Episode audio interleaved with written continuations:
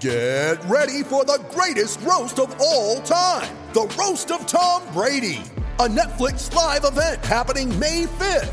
Hosted by Kevin Hart, the seven time world champion gets his cleats held to the fire by famous friends and frenemies on an unforgettable night where everything is fair game. Tune in on May 5th at 5 p.m. Pacific time for the Roast of Tom Brady, live only on Netflix. You ready? Showtime. On May 3rd, summer starts with The Fall Guy. What are you doing later? Let's drink a spicy margarita. Make some bad decisions. Yes. Audiences are falling in love with the most entertaining film of the year. Fall guy. Fall guy. Fall guy. That's what the poster said. See Ryan Gosling and Emily Blunt in the movie critics say exists to make you happy. Trying to make it out? Nope. Because I don't either. It's not what I'm into right now. What are you into? Talking. Yeah. The Fall Guy. Only in theaters May 3rd. Rated PG 13. When you need mealtime inspiration, it's worth shopping Kroger, where you'll find over 30,000 mouth-watering choices that excite your inner foodie. And no matter what tasty choice you make, you'll enjoy our everyday low prices, plus extra ways to save, like digital coupons worth over $600 each week. You can also save up to $1 off per gallon at the pump with fuel points. More savings and more inspiring flavors make shopping Kroger worth it every time. Kroger, fresh for everyone. Fuel restrictions apply. Mother's Day is around the corner. Find the perfect gift for the mom in your life with a stunning piece of jewelry from Blue Nile. From timeless pearls to dazzling gemstones, Blue Nile has something she'll adore. Need it fast? Most items can ship overnight. Plus, enjoy guaranteed free shipping and returns. Don't miss our special Mother's Day deals. Save big on the season's most beautiful trends. For a limited time, get up to 50% off by going to BlueNile.com. That's BlueNile.com. Welcome to the Shutdown Fullcast, tonight's edition of the internet's least prepared college football podcast, which we are, I think, slightly more prepared tonight because we have more people on. Therefore, even if they did marginal preparation like calling into the show, that's still more preparation than you've got right now. Oh, oh, everyone into the pool. Lifeguards, give up. It's caddy day everyone into the pool. Uh, joining me, the editor of Everyday Should Be Saturday and editor at large at SB Nation. Joining me, Ryan Nanni, as usual. Say hi, Ryan. I'm in the booth in New York. The air conditioning is off in the building right now. I might, Oh, turn up the heat. I might have to take off my shirt at some point. This sucks. The things I do for you. All beats necessarily sexy right now. That is so good, and you're keeping it green. Yep. Uh, from Kennesaw, Georgia, connected miraculously with even more miraculous sound quality, Jason Kirk. Yo, how how crystal clear am I sounding this week? By the way, Mm, sounding like a mandatory gun owner. The- with the kind of clarity that only the fear of your fellow man can bring, aka Kennesaw, Georgia. Mm-hmm, mm-hmm. Yeah, yeah. They're sending the Atlanta Braves nearby. It's like a million miles away from from where the Braves were. Totally different. Totally it's, at, different. it's at least three miles away. Basically the same uh same continent at least. Crazy racist up there. Uh, the people who jumped in the pool today, our guests. First, from, let's see, are you still in Columbia, Missouri? I absolutely am. He said that like you were like, how many years do you have left on your prison sentence? He was like, still, still 28 months to go. I'm gonna put some money on your account. Get yourself nice at the commissary, Bill. Well, you uh, look at this. Bill Connelly, the most dogged uh, evangelist for advanced statistics in college football, nay, perhaps football as a whole, in Columbia, Missouri. You outlasted Gary Pinkel. Do you That's feel seriously? Do you feel like Morgan Freeman in the Shawshank Redemption? Right? Like, suck it, other inmates. I'm still here. well, it's weird because the head coach is now Barry Odom, who was like a junior linebacker when I was a freshman, and who I liked because he kicked the ass of my high school team in like 1994. Uh, so it feels like he's been here longer, even though he left. So I think I'm okay. I, I'm at least at, at worst second in command here. Bill is joining us tonight to tell us how wrong we are about things. And that is a theme tonight, by the way. The theme of the show we'll be looking back at all the previews we did and realizing how wrong we already are. We will have an automated segment from Bud Elliott from the Budtron 5000. It turns out, by the way, the bent of our own envisioned history for the next four months is towards haterdom, deep haterdom. Wow, Because we that's, may, we that's may, so different for this podcast. We no, we may have set a new standard for this because we may not have actually filled all of the slots necessary to field bowl teams. Like that's how down we are on every single football team in the nation, not named uh, Texas or Stanford. Or apparently LSU. Yeah, or L.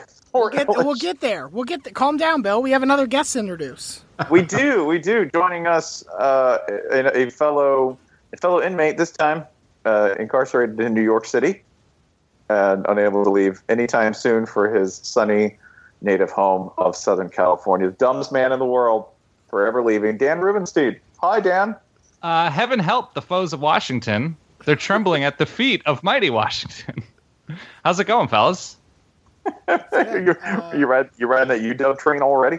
Oh my god, I'm so ready. Um, I'm also in a room. I'm not in the booth that Ryan is in. Ryan's still in the office. I am in my apartment, and I have like a very small, like enclave kind of room, but it is not ventilated at all. And I have taken my shirt off while recording podcasts Huh. in here. Yeah, I've seen. I've seen Dan's recording room. It looks like the. It looks. It's not the way he's got it set up, but if you were watching like a British murder mystery and they searched. Mm-hmm. They searched the suspect's house. This is the room. This is the windowless room that they would open and find like jars full of human hands in, in there. Jan has one of those rooms. The small albino child he kept there for years. Yeah. Don't talk Oh, about yeah. Ty that way. That would be So Ty cruel. Hildenbrand, Dan's co-host on the Solid Verbal, the actual, uh, like the second actual real podcast besides this Travis, Travis mockery that we put together every Wow, single wow! You gonna week. say you gonna say that right in front of Bill? I know. I'm right here, guys. I said. I said the second, the other one Oh. being Podcast. podcast Oh. and played nobody. hmm Yeah. We're the third. We're the third mutant child of the family. You know, the one that was conceived when you lived in Oak Ridge near the lab. Um, I know Godfrey, Steven Godfrey, too much of a coward to join us tonight to defend his shit talking about Stanford. Godfrey, I know where you are, and I will find you. I think we can claim that Ty and Godfrey are here and like they weren't able to take their shirts off, so our mics can't pick them up. Apparently, Sure. like I think we could claim all sorts of people are here. Who would who who could prove Brian, it wrong? Brian, Brian, Brian Floyd is joining us. Brian Floyd is always on the mic. What? Mm-hmm. What now? Ha! Yeah, we have Zach Lowe, NBA expert Zach Lowe. Uh-huh. Yeah, and Gary JJ Patterson is here with us tonight. JJ Squirrel. Yep. Uh, Michelle Obama. Happy to be Michelle Branch as well. Man, that's amazing.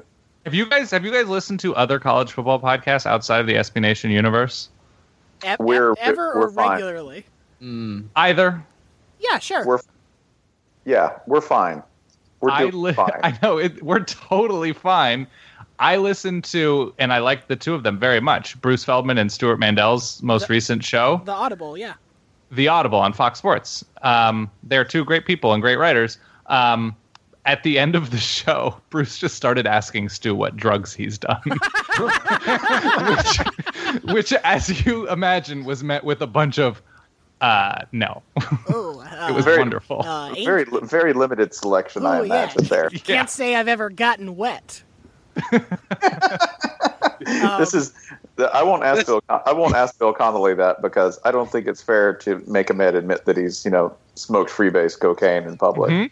This reminds me of uh, Ryan. Do you remember a while back when you and I came up with like it was it was like a, a, a script for a sitcom about the solid verbal? Do you remember this? This was a couple years ago. It was like uh, Dan incredulous that Ty had never eaten a banana. Yeah. Oh, right. Yes.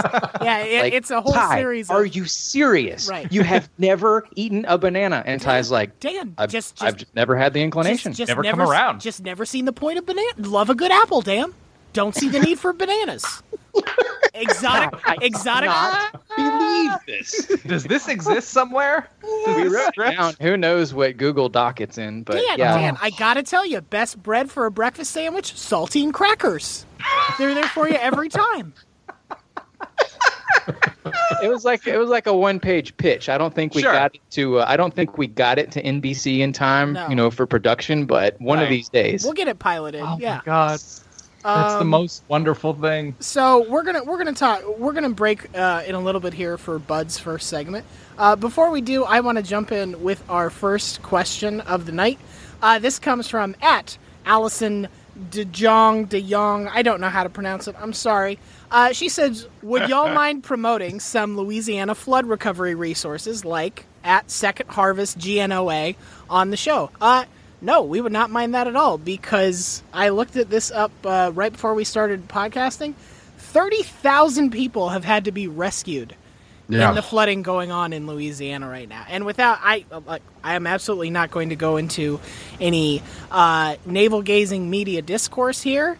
Uh, but um, if you don't know somebody who lives in the affected part of Louisiana, which right now is almost half of the parishes uh, in the state, you might not be aware that there's massive, terrible flooding going on there. Something like 40,000 homes impacted by it. One of our uh, contributors for the LSU blog, Billy Gomila, uh, yeah, his house flooded. The area where he lives hasn't flooded in 35 years. So, um, if you can, if you can donate anything to help the people affected by the Louisiana floods, that would be awesome. This is a time when they could really, really use your help uh, more than ever. We will, and by the way, with all of our posts on this, we will include links to relevant, verified, and legitimate charities for these things. That's important. You want to make sure you know who you're giving your money to, uh, but you know that the we will include that. Also, know that it's this is this is one of those things where the area affected Louisiana means a lot. I think just in general culturally, but also particularly to this subculture because uh, there is college football, and yes, then there is college football in the South, and then there is college football in Louisiana, which is one of those places where it occupies an inordinate, inordinately large role in people's spiritual, emotional, and personal lives. So. Um, we obviously care a lot about it. We hope you do too. And even if you don't, you should give money anyway, just to convince people that you're a good person. I will say there is one tweet from a Weather Channel person that is meant to mostly emphasize how much rain fell on uh, parts of Louisiana, but it also serves as inadvertent stunting. And this is why. Uh, it's a graph that shows the rain that Watson, Louisiana got over the course of four days. Uh, they got 31 inches, 31.39 inches. Los Angeles, since January 2012, has had 29.18 inches. So on the one hand, no, Louisiana did not need that much rain in four days. On the other hand, what's up, LA? You shit. Ryan, have you been to a game in Baton Rouge? No, I have not. I am a failure. in It ways. So I've been to a game. One, it was extraordinary, and two, it rained like crazy when I went. And rain in Louisiana is no joke. It was. Nope. It was like I ran under a tree before my dumb LA head was like, "Hey, isn't this where lightning strikes?" And then ran away, ran away from the tree. But it was like the raindrops were like ten times the size of dumbass LA raindrops. Is ridiculous. Let me tell you, I went to Florida this past weekend. This is how you know that I spent some considerable time in the state. I went walking on the beach, and a thunderstorm was kind of a thunderstorm was moving um, not over, but kind of half adjacent. Right, we were just getting like a little margin of it on the beach, and I remember thinking this: "Oh, that's an acceptable amount of lightning to take a walk in." You're so dumb. No, I was right. I didn't get struck by lightning. Oh, See? okay. Well, shit. The system works. you done did it again. Um, let's talk college football. Bill, we've, I've sent you the list Jason has put together of all of our picks, which I should point out we just made in random groupings. We didn't actually think about how these all look together on the paper. Um, of the team of the records we predicted, which one do you look at and think, God, my coworkers are so so so dumb? They all look fantastic. No, Bill, Yes. don't lie to us. Yes. Um, well, I mean, you have Alabama losing twice, which uh, in the regular season, which doesn't make I can't really comprehend that one. That one doesn't seem like something that could actually happen. So that one certainly caught me off guard. Utah winning eight games, I'm not real sure about this year, but I've I've gotten yelled at enough by Utah fans, so that looks great too. That's it. We did everything else right. Per- perfect. Um, I, I, I, I like not having to tut tut you about Iowa because you you just gave a one and zero record there. That saved me the, the the energy and the breath. And and I really I really hope you're right about Washington State. That's the other team that's yelled at me a lot this offseason. So uh, I hope they go nine and three and they're you know totally awesome. Um, Texas is probably not going nine and three. I told I told you assholes. This How is many times have I told you they're not? Oh, thank you, Bill. I've never felt so vindicated. Bill, Are did you- you not see with the throws their freshman quarterback made in spring ball? And, and I feel weird because like I, I I'm also talking up Georgia and they also probably have a freshman quarterback, but uh, no, yeah, huh. that one out route in the spring game, and like that video was my whole timeline for a week. I did I did like uh, a couple days ago or uh, whatever a week I don't know I don't know how time works, but um uh, when it turned out that what was his name uh, Swoopes is still challenging for the starting job there, uh, and everybody like. Texas fans and non-Texas fans all went uh at the same time because that's that's that's that's a big red flag waving right there. If Swoopes isn't better or if Swoopes is better, then yeah, you're not going nine and three. Now, with Swoopes, was the sto- were there like two stories at once, or am, or am I getting the headlines confused? Where it's like we might move him to wide receiver, he might be the starting quarterback. Was it like I heard- two things at once? To receiver. I heard went to receiver. Okay, Swoopes, I okay. didn't hear about what going. I mean. Texas, there are just so many good quarterbacks that I cannot keep them all. That's true. Yeah, it's it's hard. I like to think that that was Texas's version of lighting up the bat signal, even if you know Batman's not coming, just to sort of like scare off criminals. Just be like, oh, you never know. There's a signal. It Might be Swoopes time. Get off the streets, y'all. Stay safe. this is this is my favorite thing, Bill. By the way, that um, I believe you were right about everything, and I do not doubt any of it. Save this: that statistically, you could look at Georgia and not see the unstatistical, ignorant human waste that will be this year, and a guy in his first year on the job learning with the candy. Like this is such a bad situation because there's a freshman quarterback over here, and then you have an experienced quarterback who's nowhere near as good as the freshman over here, right? And and he's just not going to be able to reconcile potential versus boring stability. It's just not. And, I know it's like, oh, Nick Chubb. Okay, let me explain to you the voodoo legend of Georgia. It doesn't matter what that shiny name is. Okay, they're gonna blow it. You won the lottery. You'll be broke by October. I, I realized what I'm doing when I when I was talking myself into Georgia. It didn't feel good. It didn't feel right. Um, but maybe it's that that's the, the the bargaining going on. Like I don't want to just hand everything to Tennessee, and I don't think Florida's going to do it. So it must be Georgia. I mean, what if? And Nick Chubb, Nick Chubb's awesome. Nick Chubb, they were averaging like eight yards a play with Schottenheimer as their offensive coordinator last year.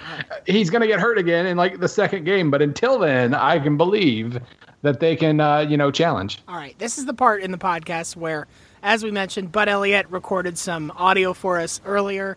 Uh, Bud has an SEC team you should watch out for from a betting perspective for the national championship. Is it Georgia? I don't know. You have to listen to the next however many seconds this is. Go, go, go, go, go. ultimately, we know that for about the past two decades, if you want to win a national title, um, at least since the, the advent of the BCS, you need to have brought in more four and five star recruits than two and three stars in the previous year. This has held up remarkably well. Thank you, Alabama, by the way, for, for just taking the best recruits and not treating them like Mack Brown did and, and actually winning lots of national titles with them. Uh, big fan of Nick Saban for, for that reason. Also Urban Meyer and basically anybody who uh, actually signs the top recruits and, and doesn't just you know crash the plane into the mountain. Anyway, uh, your teams that fit that criteria this year, and the probably only teams I would actually consider betting on for the national title: Alabama, Ohio State, LSU, Notre Dame, Florida State, Michigan, Auburn, UCLA, actually, Georgia, Texas A&M, and Clemson. Texas mercifully falls off this list uh, just barely this year, and I'm sure they'll, they'll be back on it next year. Maybe with Charlie Strong, maybe with somebody else. But uh, yeah, having them in that group the last couple of years was was kind of embarrassing. So luckily they're at the 49% mark. Just just missed it. Thank God.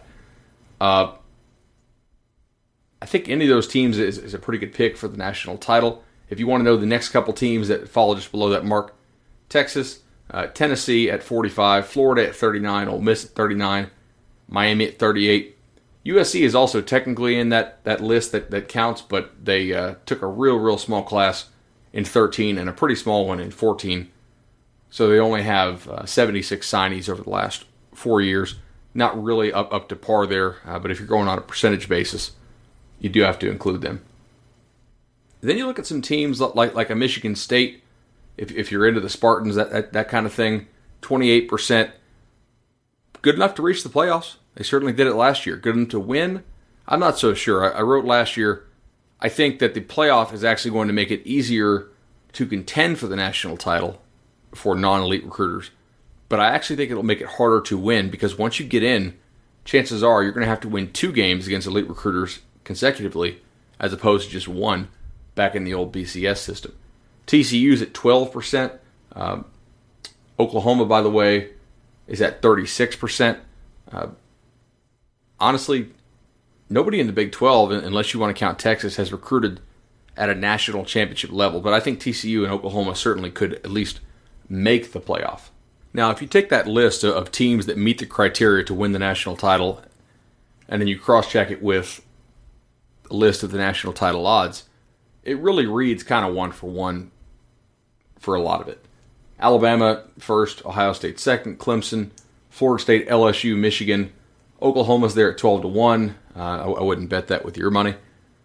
Tennessee at 14 to 1. Again, Tennessee, I think, is going to be much improved. I actually like Tennessee this year, despite the fact they're coached by Butch Jones and Josh Dobbs.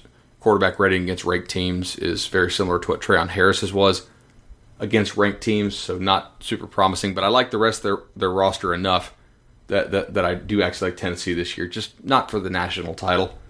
Notre Dame at 22 to 1, uh, USC at 25 to 1, TCU at 35 to 1.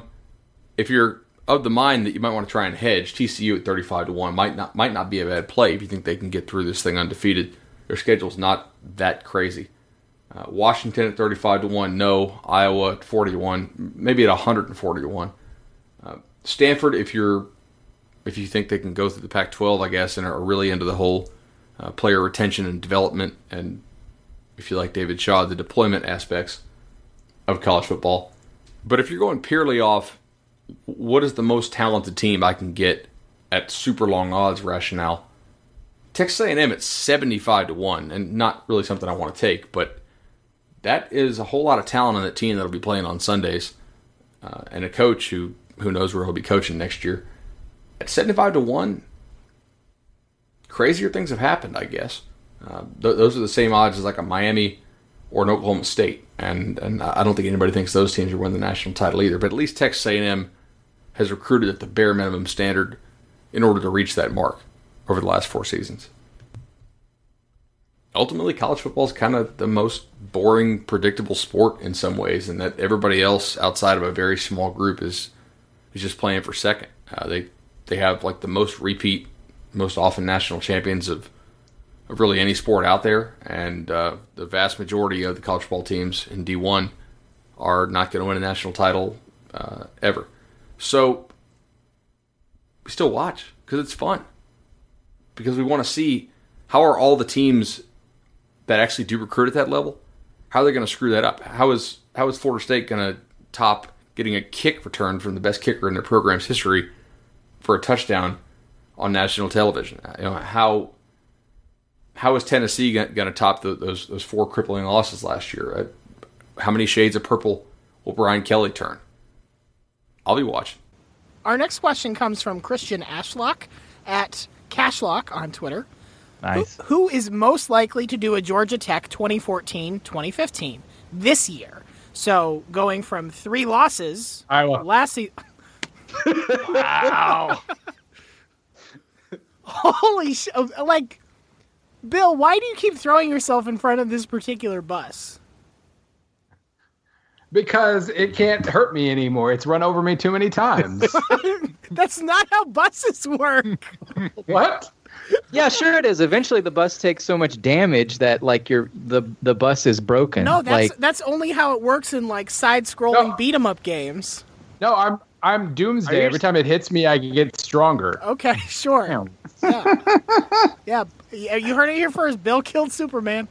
Um, no, like lit- like literally, if the bus runs over you like a million times, it's out of gas by the end, right? That's true. Yeah, I've survived it. It, it can't go anymore. This was also the approach to stopping uh, Derrick Henry for a lot of teams last year. Yeah. This is also uh, what Iowa did against Christian McCaffrey. Speak, speaking of Iowa, He's he's more of a Mini Cooper. Dan, which team is likely to do this switch from three losses to three to three wins? Um, I'm looking at all like the 10 plus win teams. Um, I, And Jim we Grobe. should we should point out Georgia Tech did this by virtue of being hellaciously injured a lot of the year. It wasn't Yes. just Yeah. a simple oh you played above your weight class. Uh, they had some help from mo- kind Mother Fate. So Jim Grobe has the advantage of wake experience of turning a team not that's good into not so good. Uh-huh, so sure. so Murmur won uh, ten win had ten wins last year. Um, I'm looking at Power Five teams. I mean, it's not going to be Northwestern though. They did win ten games.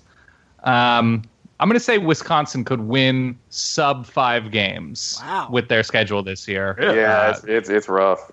uh, with them going 10 and 3 last year. It's brutal. Navy won more than 10 games and they lost like their best player ever. Okay. Um I'm more curious about like other direction. Who Oh, won sub 5 games? Okay, let's let, who- let's play that. We don't really do that on this particular program, Dan. That's why I yeah, please. No, that's why I'm, I'm just going to go through them and then we're going to toss it to Bill. Um, so obviously Chris Ash is doing special things um, for Rutgers. Um, no, I have no idea who could Georgia Tech. up. Georgia Tech Yeah. is going to do the the NFC South thing basically. Right. Yeah, yeah. Also, Georgia Tech is going to do this because Paul Johnson is in the fine, like he's in the fine year of that cycle where he gets everyone wanting to fire him. Everyone realizes they don't have enough money to fire him, and then he rebounds the next year. This is the rebound year where he becomes palatable again. Um, speaking of Georgia Tech, I would like to point out our Georgia Tech blog did a nice little piece on Georgia Tech's uniforms. They uh, they pointed out who else ha- is a Russell Athletic user at this point. It's it's a very thin list. Uh, Har- I believe the Harlem Globetrotters are on that list. Uh-huh.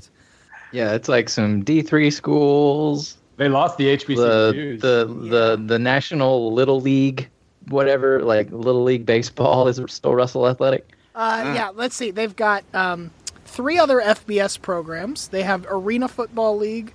They still have Little League Baseball. Uh, so good for them. Um, the other college teams that they have are the Ohio Bobcats and Western Kentucky. Sharp jerseys, by the way. Yeah, no, they, they they've done a fine job at Western Kentucky. Yeah. Um, cool. But Can I can I give you two other teams Please. that were sub five that, that I could actually pick for a rebound? Yeah. To to get at least six wins. Okay. uh, and, and build laugh laugh out loud when I say this. Colorado.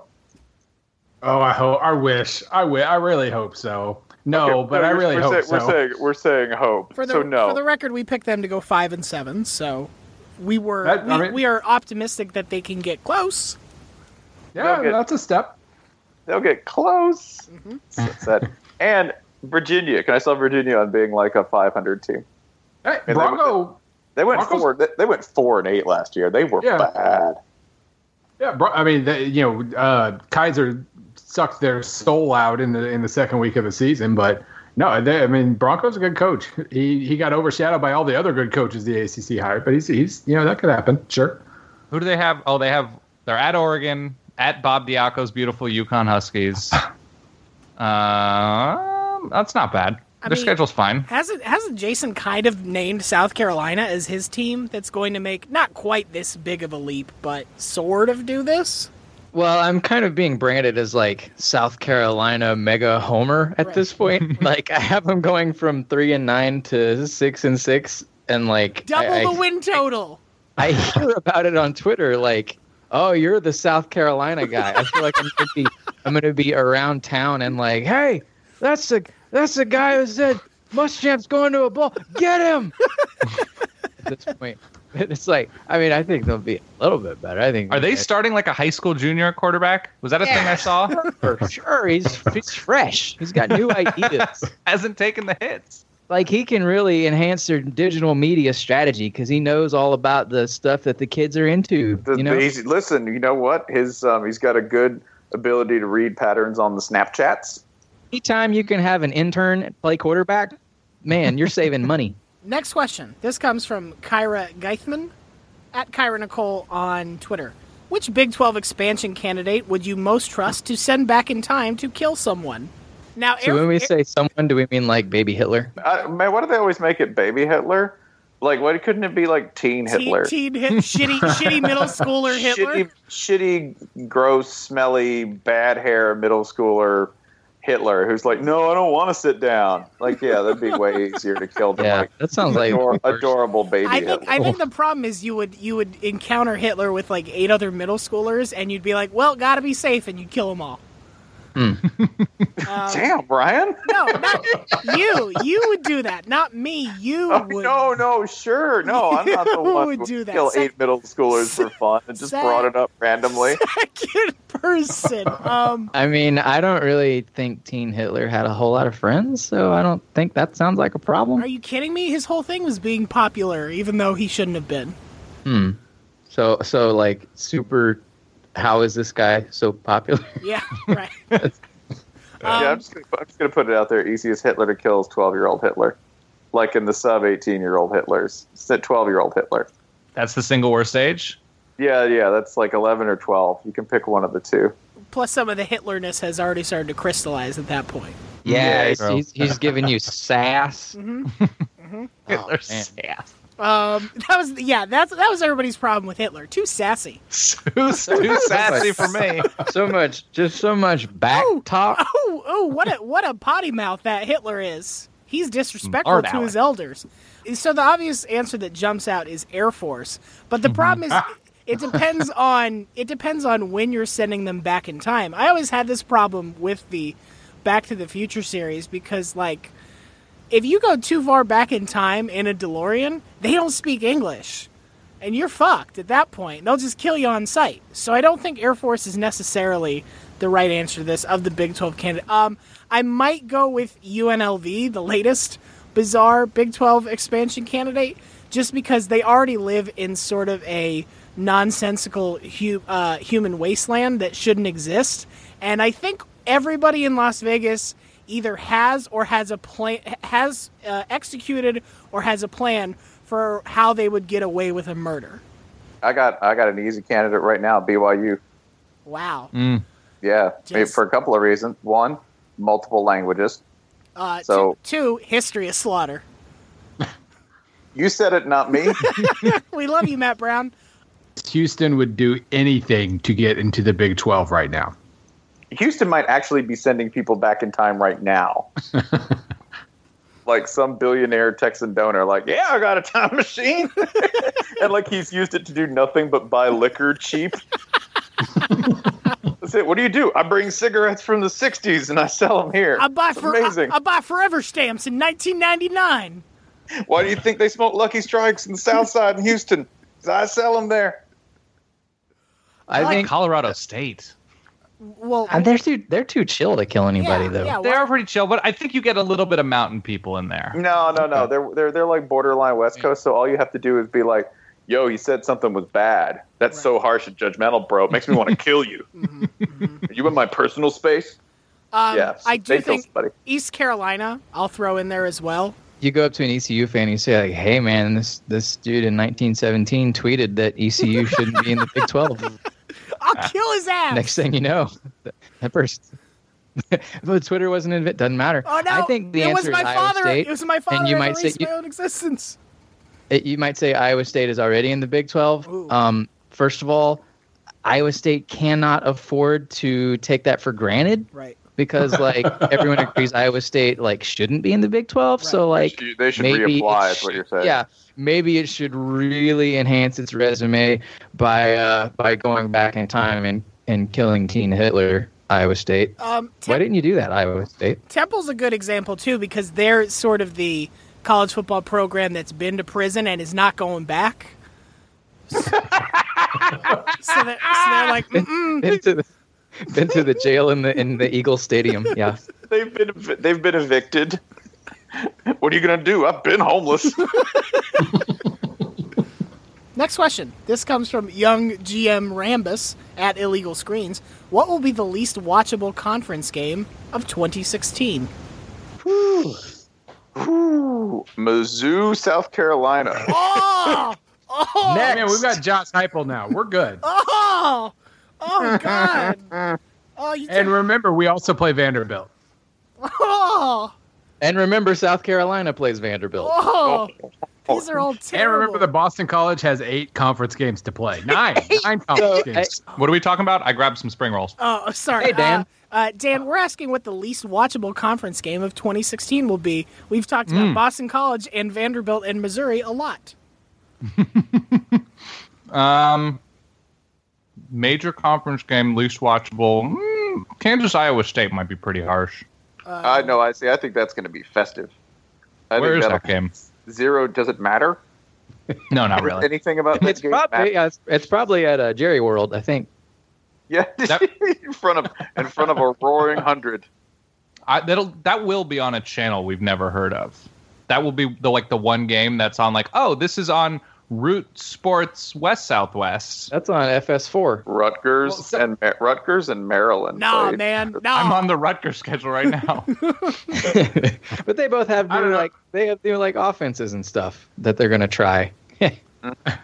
Vanderbilt, South Carolina, on like the first day of the season is really bad. Especially it's it's in Nashville. Like so, you're gonna have that rust and bad. Yeah. Oh, That so so sound like Godfrey's not around, so you're allowed to talk about Nashville like that. Yeah, let's talk some shit about Nashville. I mean, I mean, That's right. I've been waiting. I've been waiting so long. this will be the drunken hangover day after bachelor party of games, where you're just like, oh, why did we? Oh, why know- did we do? Why did I agree to do this? I hate Chad. You know, in, in Western movies, there's scenes where like the chuck wagon rolls up real early in the morning, and all the like miners and everybody kind of get out with half their pants on, like, "Oh, hey, the chili's here." That's what it's gonna look like. This team's getting out like half dressed, like, "Oh, hold on, get my other leg in my pants." and they're singing a song. Yeah, they're kind of they're kind of like toothless and haggard. That's gonna be both of these teams in the opening game. How did South Carolina end up? I feel like we ask this every year. How did South Carolina end up like opening the sport every year? Like the NFL Hall of Fame game, it's like always the Packers or whatever, or like Thanksgiving is always the Lions. Well, it's remember Our, it's a, our remember- miserable garbage season opens with South Carolina every year. Well, remember, it's it's a tradition for South Carolina to go first in a misfiring effort. And you remember and you remember who the coach was for so many of these games. Steve Yeah. Spurrier who wanted to have a Saturday free for golf. Oh, oh hell, we can play on Thursday? Oh, shoot, I can get 36 in then. This is perfect. Yeah. Can we play- Yeah. can- co- co- What about Wednesday? Can we make it Wednesday at like 10 in the morning? how about we get how about we get week two in, in on the on that Saturday then? Can I can I can I break in by the way with some a completely unverified message board news from Perfect. the last week. This was from a message board, a Michigan message board. Um, I believe it was MGoBlue. This was a comment. I interviewed a woman yesterday who previously served as a personal assistant to Steve Spurrier. Oh All right. Okay. Yeah. That's the header. It's posted on Bar's August, pretty high. posted on August 12th. Key takeaways. One, Spurrier rarely wore either a shirt or shoes when in the football office. Correct. Yes. Be- believe 100%. yeah. I'm going to save number two because it's real good. Okay. Number two, number three, which will be number two here. On at least one instance, he had his assistant take pictures of himself doing push-ups to send to his wife.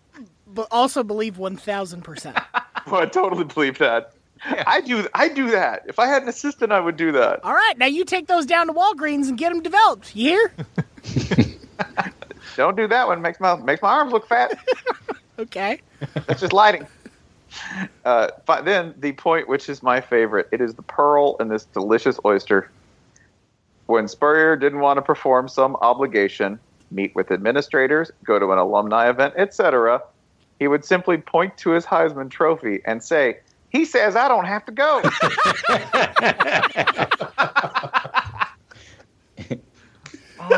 oh, I'm slain. I hope I hope Steve Spurrier has driven with the Heisman Trophy, and when he gets pulled over, he switches seats with it, and he's like, "No, man, he was he was the one going 55 and 30, not me." Yeah, the, you can drive in the HOV lane if you have a Heisman.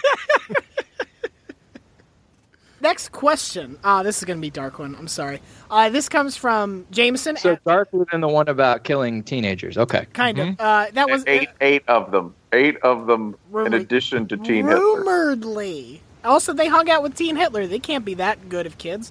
Uh, at Side Out Par wants to know, apropos of Fournette, co- uh, who I believe is in a walking boot as of today, uh, the costliest injury you can recall in terms of depriving a neutral fan of a highly anticipated individual or team season. Uh, and he suggests uh, Dennis Dixon and Marcus Oh. Lattimore. Dennis Dixon was the answer I was going to go for this. Just, Yeah. just yeah, De- fucking Dennis Dixon. You can't say his name without going "oh" afterwards. Yeah. Uh, Because he, he was because he was playing that game on a torn ACL. Yeah. And like had a 40 yard touchdown run on a torn ACL. and then completely blew it. yeah. And that one makes me mad. God, that one makes me mad just thinking about it. Like Lattimore almost like I mean I don't think Lattimore's like like it sucks that that happened for Lattimore, but it kind of felt like wow, man, that's just an act of God. With Dixon, I was just like that's unfair. Yeah. Unfair. Uh, Yeah, I mean the 07 season for all for all the craziness that went on that season, Oregon owned it at that point. Like it was theirs, and then that happened. I was at the UCLA game like three weeks later in LA, and I think they lost something like twelve nothing or thirteen nothing, and it was Jonathan Stewart and a bunch of backups. And I remember with like six minutes left, they were down like eight nothing, something that wasn't like normally insurmountable. And my girlfriend at the time was like, "We should probably just go, right?" And I was just like, "Shut up! You shut up! We will not go!" And that's what the Dennis Dixon injury did to me. Um, yeah, I guess that's. I, I, Todd Gurley coming back from Yeah. suspension and then getting hurt in a stupid game against Auburn. I mean, by that point, it had not. Yeah, what was their record at the time? the, the, the season was basically already lost in terms of what Georgia's expectations were at that point. Uh, that one sucked. That one sucked a lot.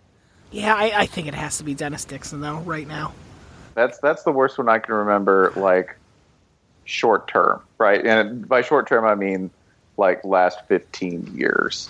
You could Yeah, go back. it was it was made so much worse by just how bad they were after that injury. Like that Mhm. was, and they had everything, and then they had absolutely nothing after that. I, I I think I think maybe we can look. It might be Bud time. Do we have Bud time. Uh, Bud time. Let's. All right. Bud also took a look at our picks. He had some thoughts about them. You're going to listen to Bud talk about them right now.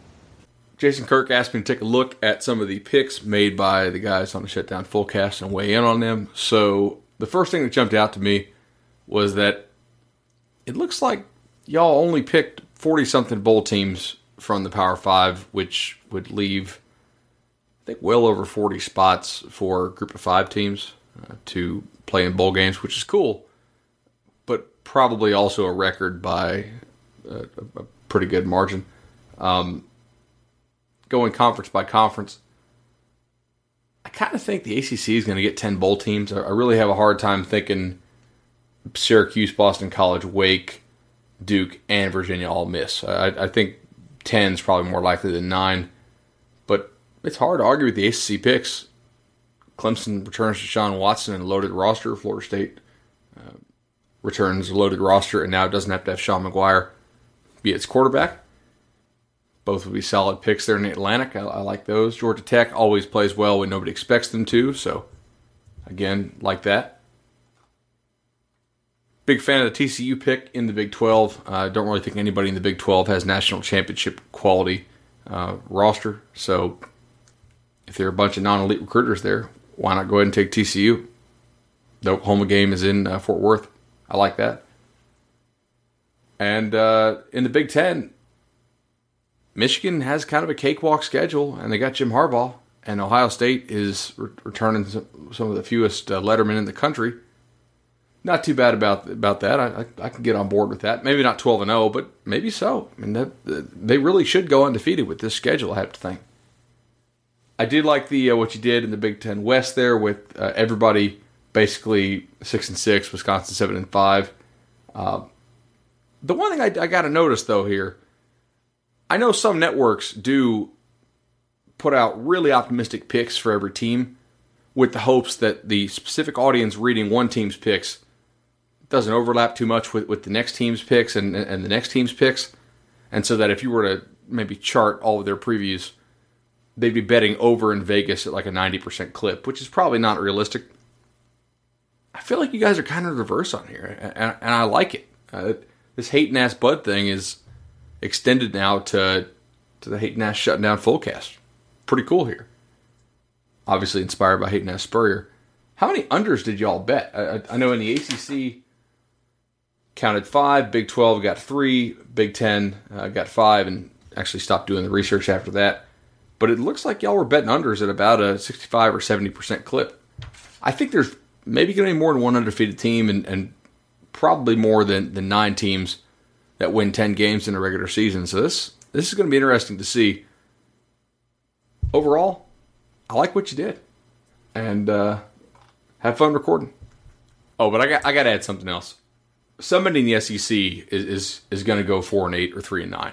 I don't think there's any way we have all these five and seven uh, teams. So somebody somebody's going to totally bottom out, and then somebody. I think probably Arkansas or Mississippi State is is going to surprise a little bit, and maybe maybe go that seven and five instead of the five and seven projection. All right, uh, we're back with more questions. Uh, our guests have decided not to leave yet. They're very dumb. Oh, I'm about to. Don't worry. Okay, good. well, you- well, well, we're coming up on like eight fifteen your time, so Yeah, seriously. So I'm you dragging. got to you got to go to bed. We'll, we'll, That's What, right. what time do you wake up, Bill? Four, uh, about 405. Bill, but are it's you, only it's only five oh five Eastern. Bill, I are you, are you secretly a cop? with like a weird shift? Uh, this question comes from Pitt Basketball Shouting at mm, They Stay There on Twitter. Wow. Ha- ha- hang on. How do you spell that? I'm, I want to follow this account. Okay, Pit basketball shouting. Uh, it is at it, at n underscore and then all one word. They stay there. this sounds good. Okay. Um, his question, his or her question, I should say. Which is the most generic FBS team? the most the most So, like a team that a network could do a show about, and the NCAA wouldn't notice the copyright infringement. I got it. Eastern Eastern Michigan. There is no competition. They even made their field gray. That is, they, are the, they are the stock photo of college football teams. They are, they are the yeah the creative team FCS Northeast in, in real life. I, w- I would have said Pitt had they not bat- brought back the Pitt script. Now I love them again, so I Yeah. can't say Pitt. Pitt's Pitt's doing some things. Is there NC a State. memorable Fresno State game from the last like post Reggie Bush game? Oh God. Uh, Like No, six no, no, pack no, rules they- left? They- they were good that one year. Yeah, Tim DeRuyter and Carr when Right. they, they ended up upsetting Boise, I believe it was. right. Oh, that sounds right. Yeah, that was a that would no, that was a great game. So they're they've at least had one interesting thing happen. If- Maybe Tulsa. Okay. No, you know what I noticed about Tulsa? Like to put them, I'm telling you, like one single hair above completely nondescript. All right, maybe two single hairs because I can think of two things. One, there's the uh, there's the storm warning flag on the side of the helmet, and occasionally they have the nice gold helmets, which are kind of cool. And two, they have the most they have the loveliest stone on their bleachers. Like it's just it's really well done. Yeah, Oh wait, it's I'm, it's an old school. I'm gonna go with FIU. FIU just nothing to me. Just total blank slate. Might not even be a real school. Has has like a a Panther logo that looks like it was stolen from a defunct uh, minor league baseball team. No no meaningful memories of FIU whatsoever. They're the, We- they're my most generic team. We've discussed this before, but if I tell you that they're not in the ACC, is there a single sticky or memorable image, thought, uh, or logo, brand, achievement, player, or moment for NC State besides a fat man getting up on a pole? Um, they they run out of a cave. They um their fans are like I do remember. uh, I do like remember. three or four three or four levels of message board rage beyond beyond replacement level. I do remember Chuck Amato because he he definitely had that like he was he definitely had Chest. he had boat muscles. Yeah. Spencer likes to talk about boat muscles. Chuck Amato had boat muscles and Yeah, boat man. and Uh, boat sunglasses for that matter. He did. He had a boat face too. He had Like- a boat. He had a boat face. His hair was always like pushed back by the wind. Oh yeah, he, I, I guarantee you, Chuck Amato as NC State head coach was wearing swimming trunks under his pants and was like, "I got a kneeboard in the car. Let's hit the lake." Right after this game, I don't even care, man. I just want Yeah, to he's- shred. He, he's a he's a lake people. Like if you live anywhere near a lake, you you there's a certain like genre of human. It's just lake people. Right. Like they're just always itching to gas up the boat. And you're like, how oh, did they're always like really tan. Um, they're like kind of stocky, not fat at all. No, no, Like, but it's, it's beer. Sneaky dad it- yeah. strong. It's yeah, it's like beer strength. Yeah, if I told you NC State had gone seven and six for the last thirteen straight years, you would just you would believe me. Like there's no way to really prove me wrong on I that. feel one. like, you're I like, don't. how did I, Chuck- I don't know that they didn't. You're like, how did Chuck Amato make his money? And you're like, he invested in Phil Rivers way back in the day. That paid That's off. it. That's it. I just think that's true. He went into his kid making business. Next question comes from Corbin A. Smith at Corbin A. Smith on Twitter. What's the best Van Morrison song?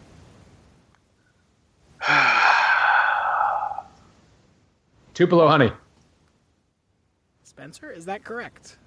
no, Uh, okay. Dan, do you, Not- do you do you want to have a guess here?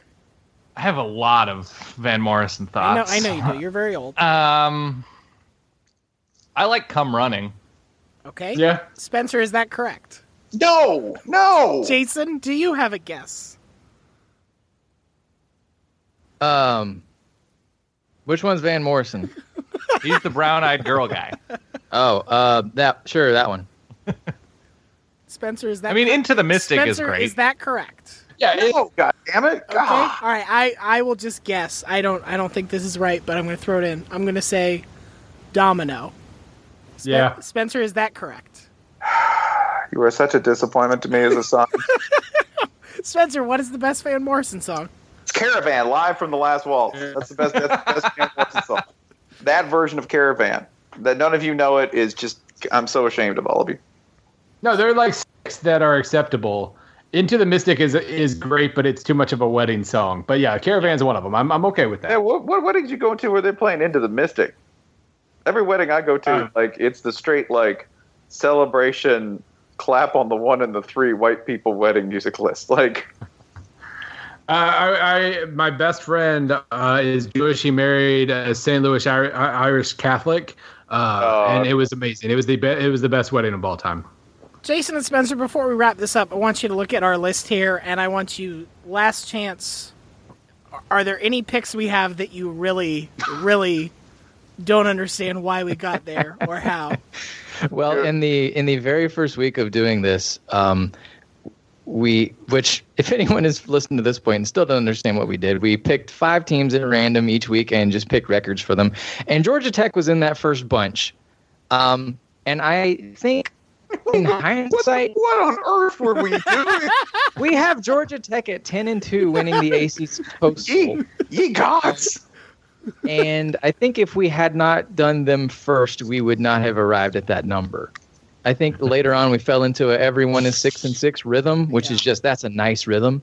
You don't uh-huh. really have to think all that hard, but the younger versions of ourselves were just just seduced by Paul Johnson. So so optimist, yeah. The, the he of the dark side. Yeah, you know what? I'm not backing off that 10-2 motherfuckers. Okay, uh, Spencer, is there anything you want to pump the brakes on that we did here? Um, you know, I'm real tempted to back off on Texas nine and three. no, don't do it. Stick Stand with it. Just stick with it now. Just You fine. won't regret it. You know what? No, again, I'm, I'm not. I'm not bowing. I'm, I'm not ready to be nice. I'm just gonna go ahead. Texas nine and three, because you know what? The rest of you are bastards. And as for me, I will be going to Texas. So yes, nine and three. Um, if I have to look at one, I'm probably feeling less optimistic about UCLA nine and three. Yeah, I don't I- know what that's all. No, I, you know what? I will revise Wisconsin down to. We have Wisconsin at seven and five. oh, Look at man. the Big Ten West, man. We have everyone in Yeah. the Big Ten West going like six and six, but I'm not changing any of that. That sounds just about right. We have the, the Big Ten West. Uh, we have three teams at six and six. Purdue's three and nine. Iowa is one and zero against Iowa State. That's it. And Illinois, we chose not to discuss. Now Wisconsin is also moving down. They were seven and five. So let's just let's just like take them to five and seven with the division winner being six and six. Hey, man. I'm okay with that. All I hear Nebraska, Nebraska wins, then loses the Big Ten title game and its bowl. Big Ten West champion, six and eight Nebraska. I would, I would like to a bowl team at six and eight. Um, I would like to actually improve one if I could just rate them up. Yeah. Because I just feel good about them. I think they're just a magnificent program, and I, I'm just more bullish on them than I was. Uh, particularly when I think about what Christian McCaffrey could do in his final year in college football. Yes. So I'm taking, I'm taking, I'm joining the internet's number one Stanford fan. Yes! now. I will upgrade this- Stanford. Bow to your cardinal. Spencer, this raises two problems. One being this breaks our nine and three log jam in the Pac-12 North. Logs I are know. made of trees, motherfucker. and also Every now, a log um, jam at Stanford.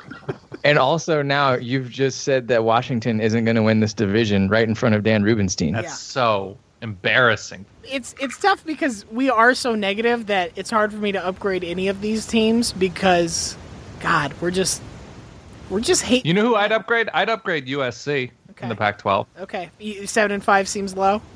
Yeah, I think they could go eight and four, nine and three. Yeah, I think that was partially a reflection of their schedule, which has God true. so much so much pain potentially on it. But I think eight wins is is not unreasonable. Um, I will. It's cute. It's cute. That, are you doing do it? Are you going to change a Pac-12 team? No, I'm not going to change the Pac-12 team. Um, we, I will say, I think maybe we are a little gun shy on Auburn just because they fell apart so badly last year. I, I think seven and five. I think that that could be an eight-win team. I don't think that's impossible. I Jeez, would. don't go crazy. yeah. Bill, eight wins for us is like most favored nation status. Have you seen this list? It's true, man. We grade we grade like a French professor, man. Oh wow, you got six out of ten. That's actually pretty good. You're the prime minister now. Zuta lore, you're going to the Outback Bowl. Um, Another another. I will say, I will also confess I made Tennessee ten and two because I really want them to have every expectation to live up to and fail. oh, so yeah, yeah, that was very transparent. So I was just looking at Tennessee. That's man, at the local paper saying is Josh Dobbs better than Tim Tebow? Like yeah, no, no, what? no. that you need that to really. was like what somebody did. That was like what Fox Sports Knoxville like had a poll. Like Oh yeah, yeah. yeah, um, Vince Young. I saw one against Vince Young too. Yeah. And it sort of seems like Tennessee is in a place. They have Virginia Tech week two in Bristol. They've got like a tricky App State team to start the year. Um, and it's not, it's just not a great schedule in the front half where if they lose one or two games, I feel like they could collapse under some like pressure weight. I, I don't know. no, I mean- no. You need you need to consider it, Dan. You I need mean, to consider it. Josh Dobbs might be better than Tim Tebow. I, That's true. I, I don't necessarily think it's going to happen, but our Big Ten West smorgasbord of mediocre could absolutely be the SEC East this year. Could absolutely be a bunch of teams that are good enough to beat each other, but inconsistently, and they all just drag each other. To, it becomes basically one of those uh, rat nests where they're all tied together by the tail and biting each other until there's only one big fat rat left. And that's how Kentucky wins the SEC East. I mean, just you know, we we do have to consider how good Josh Dobbs is. Just because his coaches don't trust him to throw a single like first and ten play action bomb all year, that doesn't mean you know that he can't throw that pass and isn't uh, doesn't have a quarterback's arm. He could be he could be Hypothetically. Vince Young. hey, man. Yeah, hypothetically. you know, you know, the disciples didn't always trust Jesus. Didn't mean he didn't have powers. Before we go, we have one. d- d- First of all, does anybody else have any other last comments they want to make on our terrible predictions? Any other observations, plugs you want, anything like that? Just the sexiest desire ever. The borderline erotic urge to turn the six and six Arkansas record into a bold ten and two prediction that I will that I will resist. Okay. But man, I, man, I won't. Do it. Okay. No, no, no, no. I'm sitting at I'm sitting at a thrilling six and six. Okay. Okay. Uh, Bill, anything else you want to add before we wrap up here? Mizzou's got Josh Heupel. I just wanted to reinforce that. again, again, Bill, you're saying that in a way that doesn't really. Can you like blink twice if that means it's good or bad or what? I have no idea what that means. We're gonna we're winning games 12-10 this year instead of losing them 9-6. My God, what have you become? Lord, you sound like a Florida fan. What have? Okay, fuck you, fuck Well, you, Jason. Typical South Carolina homer, Jason Kirk. Talk your shit while you can. Um, Dan Rubenstein, any other any other thoughts you want to add before we wrap up? No, but I like the fact that Bud earlier said Trevor Knight is a reasonable bet if you're going to wager money on the national Hey championship. man, scared money don't make money. Uh, Although I think I think Texas A&M is going to be super entertaining this year. Sure. Well, they actually have That's- seniors. They actually have seniors for like Yeah. first time in four years. And, Yeah, I think entertaining is a good word for it. And and before I before I went on uh, the Good Bull, uh, our sister Good Bull Hunting podcast, um, never been clicked. I did look at the Texas A&M roster, and it is fun to go back and be like, oh yeah, they do have a bunch of guys that you thought were told were going to be fucking awesome coming out of high school. They haven't done shit, but they're still there. Uh, Jason, you have the floor last before we give it to Bud to talk about. Well, I'll say I'll, I'll save that for a surprise, but you have the last word. Uh, we have LSU at 11 and 1. That's an error. Um, Tigers are going 12 and 0. Fuck you all. Woo! Yeah. Uh, okay, so last thing of the evening, our last Bud Elliott segment. He's here to talk to you about Florida wildlife. Good night, y'all.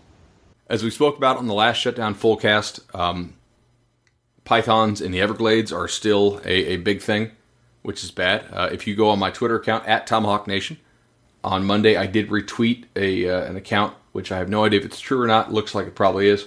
Uh, a 17 foot python with 87 eggs was caught in Florida, and uh, yeah, that's that's kind of scary. Um, not a big fan of that. We also have Nile crocodiles, apparently now in Florida, which is a new thing, a new threat. Ultimately, I, I hope that the crocodiles and the pythons in the Everglades can, can sort of wipe each other out, uh, like Godzilla versus uh, Ty. If you're editing this, fill in that, that monster that Godzilla fought uh, in, in one of those movies.